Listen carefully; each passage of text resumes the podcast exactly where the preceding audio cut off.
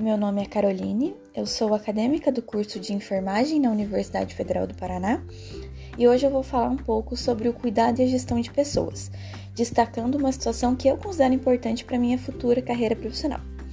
Então, no meu ponto de vista, eu vejo que existem muitos desafios nessa questão. É, porém, nenhum é mais importante que o outro, pois eles vão sempre estar interligados e um sempre vai precisar do outro para acontecer. Então, não existe essa hierarquia. Porém, eu entendo que o recrutamento e a seleção de pessoas vai refletir diretamente na qualidade da equipe que vai ser formada. Então, por isso, a minha fala vai ser mais voltada para essa questão. Eu digo isso dessa importância que eu considero porque no momento de recrutar e selecionar os funcionários, o gestor precisa ter muito conhecimento. Primeiro, ele tem que conhecer bem o seu local de trabalho, a equipe já existente e também os seus pacientes, para que ele possa buscar o perfil mais adequado para aquele cargo.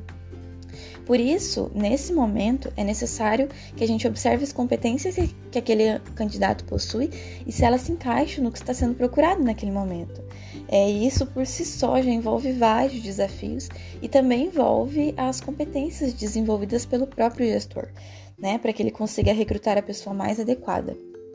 Portanto, eu entendo que o recrutamento é a porta de entrada para os outros desafios que vão vir ao enfermeiro, gestor de pessoas é, pois essas escolhas vão trazer consequências tanto boas quanto ruins e que ele próprio vai ter que resolver, como, por exemplo, com treinamento e o desenvolvimento das pessoas ou da equipe toda, por exemplo.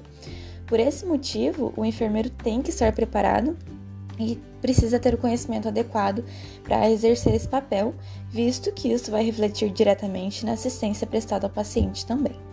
Então, esse foi o podcast sobre o cuidado e gestão de pessoas. Eu espero que tenham gostado e até o próximo.